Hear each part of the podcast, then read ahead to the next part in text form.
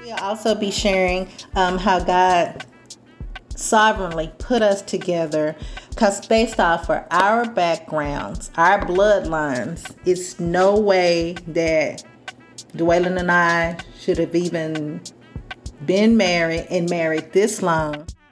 And just how, you know, over the years as as a team, um, as husband and wife, just how we walked through difficulties. There were winter seasons in our marriage.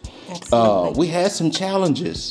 Yes. Uh, there was a time early on in our marriage we wanted to call it quits, but God, and we decided to say, no, what you know, we're not going to do that.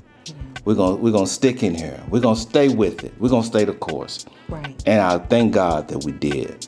Absolutely. Yeah, thank God that we did. So stay tuned. Join the conversation with Marriage DNA. God bless.